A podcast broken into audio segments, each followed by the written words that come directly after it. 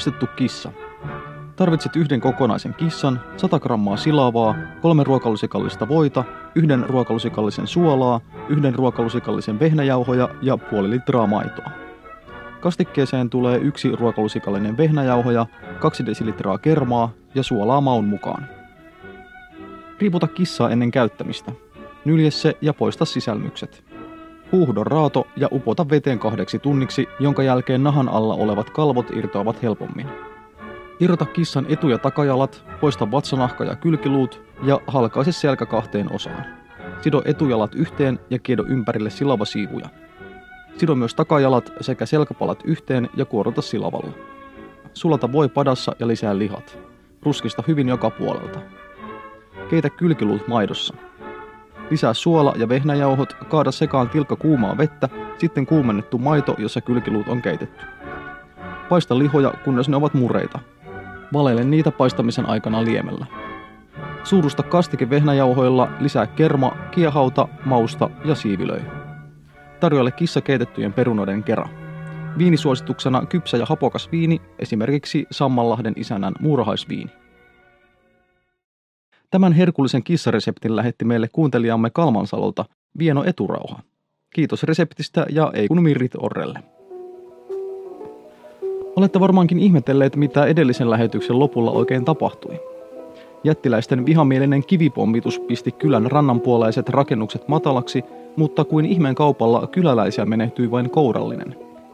Kylätalo ulkorakennuksineen tuhoutui, joten jouduimme siirtämään studiomme tänne Kievarin takahuoneeseen. Mutta sen pitemmittä puhetta itse asiaan. Minä olen Juhani Tampio, Marraslahden radiokerhon varapuheenjohtaja ja seuraavaksi kuulemme Marraslahden pitäjän paikallisuutisia. Paikallisilta paikallisille.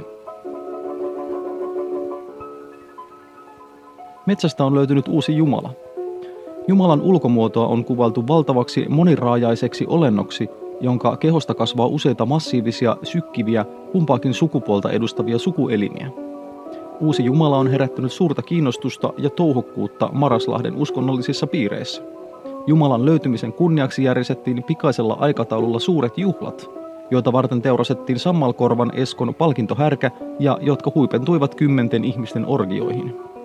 Jatkuvaan ylistykseen, palvontaan ja mittaviin ruoka- sekä veriuhreihin tämä ikuiseksi kevään tuojaksi nimetty hedelmällisyyden Jumala reagoi pyrkimällä piiloon kallion rakoon ja julistamalla jylisevällä äänellä, että onko tästä nyt pakko tehdä näin suuri numero. Maraslahdella kiertää huhu noidutusta hevosesta. Huhun mukaan sillä on hypnoottinen katse, jonka avulla se kiroaa omistajansa. Kirous aiheuttaa aggressiivista käyttäytymistä ja johtaa yleensä kuolemaan.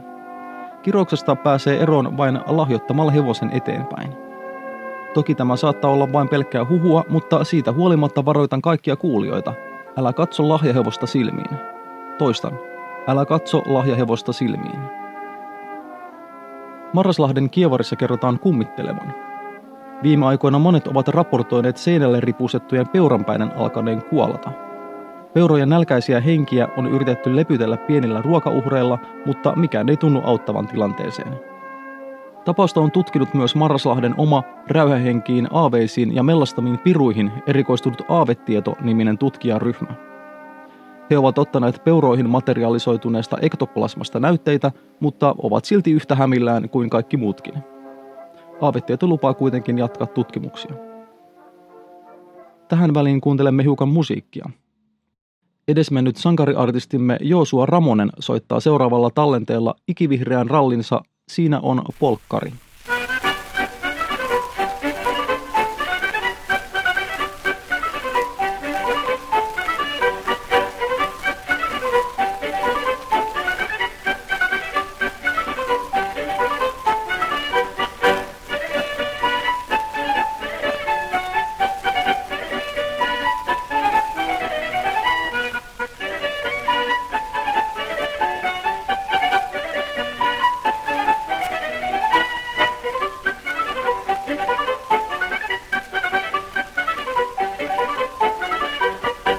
Viime aikoina Kievarissa on puhuttanut Mirva Harvavirman kertomus uimareissustaan Mertaan rannalla. Kertomansa mukaan Mirva oli jäänyt uitinsa päätteeksi lekottelemaan rannan lämpimään veteen ja nukahtanut. Herätessään hän oli huomannut, että hänen vedestä esiin pistäneelle polvelleen oli laskeutunut sotka. Sotka oli tehnyt olonsa kotoisaksi, rakentanut polvelle jopa pienen pesän. Mirva kertoi hätistäneensä sotkan pois ja linnun alta oli paljastunut puolisen tusinaa munaa. Munat olivat loistaneet auringossa kuin kulta, paitsi yksi, joka oli näyttänyt lähinnä rautaiselta. Pesästään häädetty lintu oli alkanut hyökkäällä äkäisesti. Mirva oli säpsähtänyt pystyyn, minkä seurauksena munat olivat tippuneet veteen ja rikkoutuneet. Mirva oli painut vihaista sotkaa metsään. Myöhemmin palatessa noutamaan vaatteita Mirva oli huomannut eriskummallisen asian. Rantavedessä oli kellunut parikymmentä senttiä läpimitaltaan oleva kiekko, joka oli muistuttanut omaa maan kamaraamme. Kiekon keskellä oli kasvanut puu, aivan kuin meidän maailman puumme. Kiekon ympäri olivat vilistäneet hurjaa kyytiä aurinko ja kuu, ja tarkkaan katsoessa kiekon pinta oli villisyt elämää.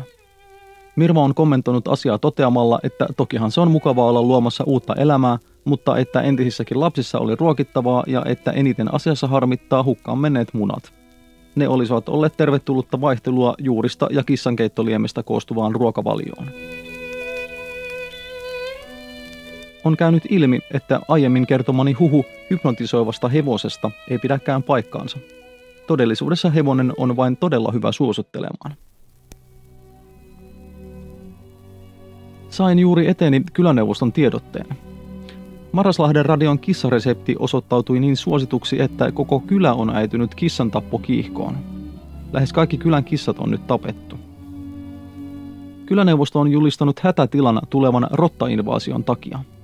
Neuvosto kannustaa kaikkia tarttumaan jousipyssyihin, kivilinkoihin ja pienikaliberisiin aseisiin ja ryhtymään rottametsälle. Kyläneuvosto lupaa jokaista tapetusta rotasta 50 pennin palkkion. Todisteeksi saalista kelpaa irrotettu häntä. Tiedotteensa lopuksi neuvosto muistuttaa, että rotta on hyvin valmistettuna lähes yhtä hyvää arkiruokaa kuin kissa. Rotan liha saattaa aiheuttaa tottumattomalle suolisto-ongelmia, mutta parempi sekin kuin kulkutautiepidemia. Ei ehkä niin rattoisaa, mutta vähemmän ruttoisaa. Seuraavaksi sää. Alkukesä on ollut tavanomaista lämpimämpi. Lunta on tullut niukalti ja routa on sulannut siinä määrin, että pellot on saatu käännettyä.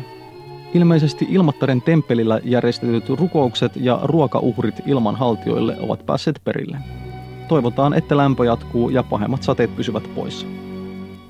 Martansuolla asusteleva luotettavaksi ennustajaksi todettu sammakko sanoo kuitenkin kylmempien ilmamassojen olevan jo lähestymässä Siperian suunnasta.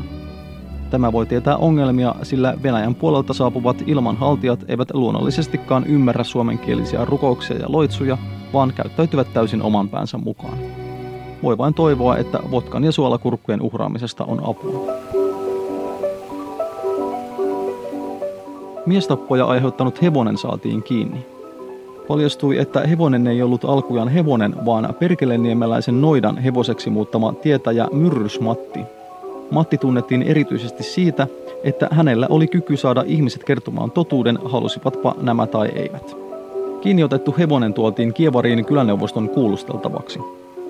Kuulusteluissa paljastui muun muassa, että Marraslahden radio ei tule saamaan hakemaansa apurahaa niin pitkään kuin Hautalahden maarit on neuvoston jäsenenä.